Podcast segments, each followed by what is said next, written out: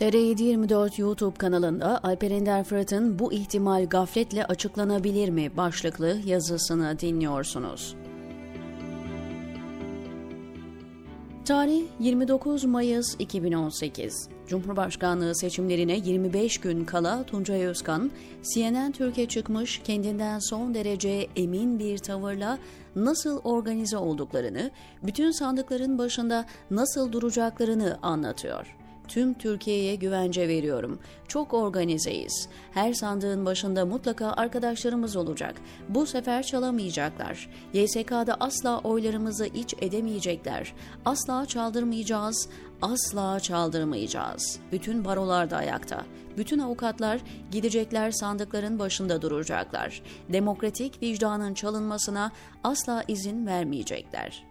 O tarihlerde oy ve ötesinin başında olanlar da buna benzer cümleler kuruyordu. Nasıl organize olduklarından, tek bir oy dahi zayi etmeyeceklerinden, herkesin nasıl gönlünün rahat olması gerektiğinden söz ediyorlardı. Tuncay Özkan'ın televizyonda böylesine emin cümlelerle konuştuğundan 25 gün sonra seçimler oldu. Seçim gecesi 50 bin avukatın sandık başında nöbetli olacağını bangır bangır bağıranlar, başta Cumhurbaşkanı adayı Muharrem İnce olmak üzere akşam 8'den sonra ortadan kayboldu ilk saatlerdeki sandık sonuçlarını sağlıklı veren ve AA'nın manipülasyonlarına karşı duran oy ve ötesinin sitesi bir süre sonra çöktü ve kendisinden haber alınamaz oldu. En başta oy ve ötesi.org sitesindeki verilere göre muhalefet öndeydi. Site çöküp saatler sonra ortaya çıktıklarında AA'nın verilerinin aynısını yayınlamaya başladılar. Seçim gecesi muhalefet adına büyük bir fiyaskoyla sonuçlanmıştı. Aklı başında bir parti, her seçimde toplumun vicdanını kanatan sandıklara sahip çıkılamaması, oyların çalınması meselesine en azından 2018 fiyaskosundan sonra bir el atar, öyle değil mi?'' 24 Haziran seçimi tepeden tırnağa bir hezimet ve yanlışlıklar seçimiydi muhalefet açısından.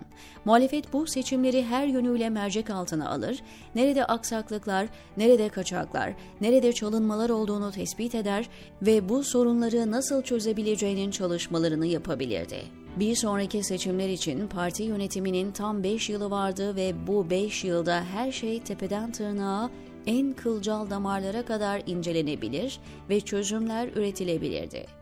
Öyle anlaşılıyor ki bunca yıl içinde seçimlerin en önemli meselesi muhalefetin yine umrunda olmamış.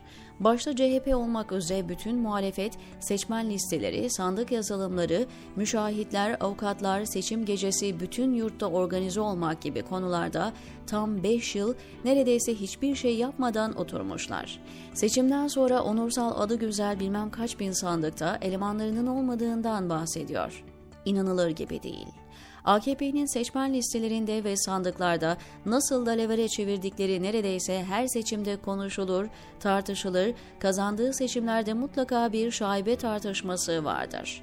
Son seçimden aylar öncesinden de bu konulara dikkat çeken hatırlatmalar yapıldı.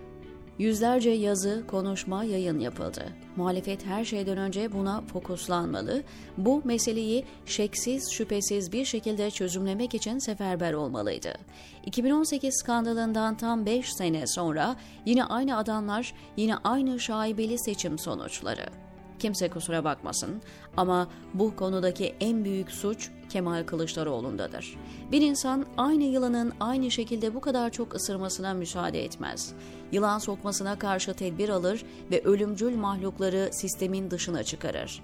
Partinin en önemli görevi bu denli şaibeli adamların eline ve inisiyatifine verilmez. Buna tedbiri en başta genel başkanın alması gerekirdi diyor Alper Ender Fırat TR724'deki köşesinde.